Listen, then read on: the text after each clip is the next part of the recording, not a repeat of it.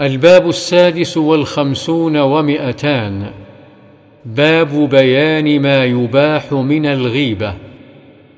اعلم أن الغيبة تباح لغرض صحيح شرعي لا يمكن الوصول إليه إلا بها وهو ستة أسباب. الأول التظلم فيجوز للمظلوم أن يتظلم إلى السلطان والقاضي وغيرهما. ممن له ولاية أو قدرة على إنصافه من ظالمه فيقول ظلمني فلان بكذا. الثاني الاستعانة على تغيير المنكر ورد العاصي إلى الصواب. فيقول لمن يرجو قدرته على إزالة المنكر فلان يعمل كذا فازجره عنه. ونحو ذلك. ويكون مقصوده التوصل إلى إزالة المنكر فإن لم يقصد ذلك كان حراما. الثالث الاستفتاء فيقول للمفتي ظلمني أبي أو أخي أو زوجي أو فلان بكذا فهل له ذلك؟ وما طريقي في الخلاص منه وتحصيل حقي ودفع الظلم. ونحو ذلك. فهذا جائز للحاجة ولكن الأحوط والأفضل أن يقول ما تقول في رجل أو شخص أو زوج كان من أمره كذا فإنه يحصل به الغرض من غير تعيين ومع ذلك فالتعيين جائز كما سنذكره في حديث هند إن شاء الله تعالى.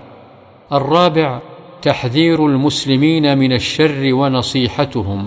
وذلك من وجوه منها جرح المجروحين من الرواة والشهود وذلك جائز بإجماع المسلمين بل واجب للحاجة ومنها المشاورة في مصاهرة إنسان أو مشاركته أو إيداعه أو معاملته أو غير ذلك أو محاورته ويجب على المشاور ألا يخفي حاله.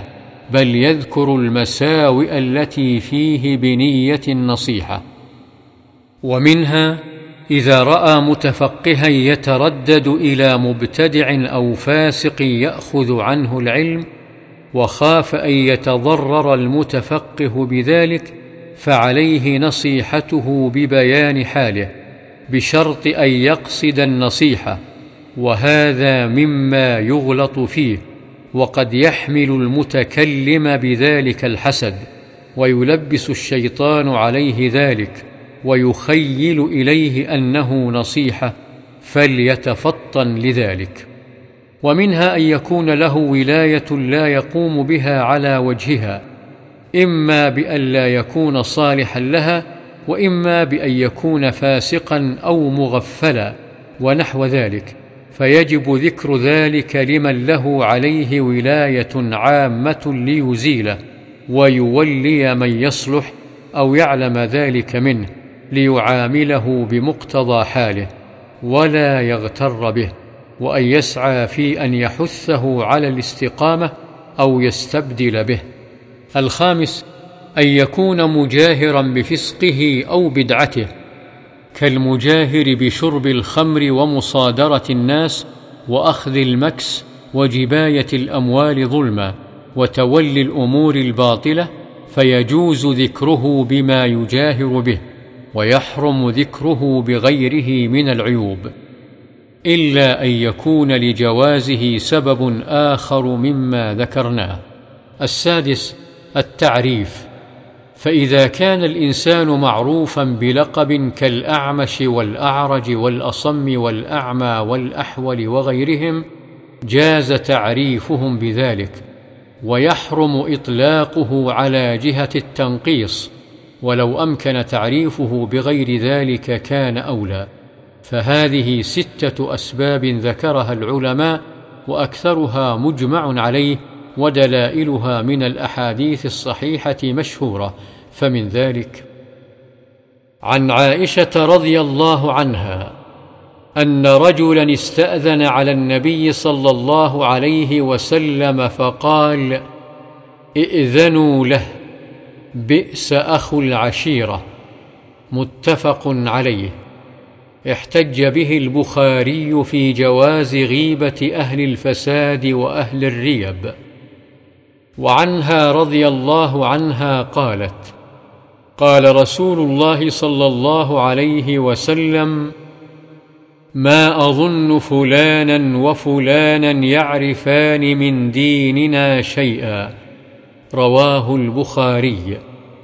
قال الليث بن سعد أحد رواة هذا الحديث هذان الرجلان كانا من المنافقين.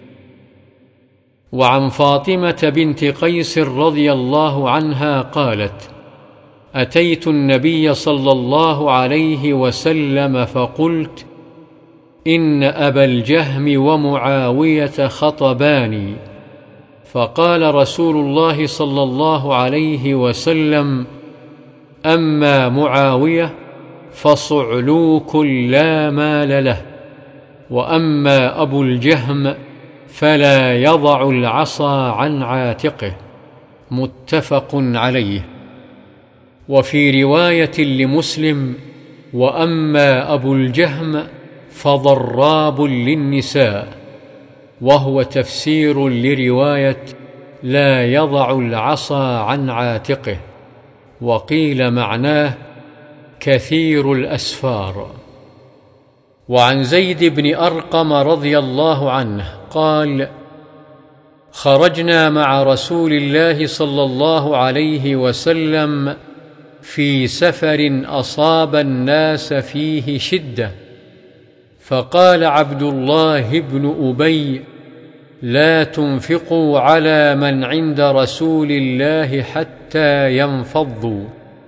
وقال لئن رجعنا إلى المدينة ليخرجن الأعز منها الأذل.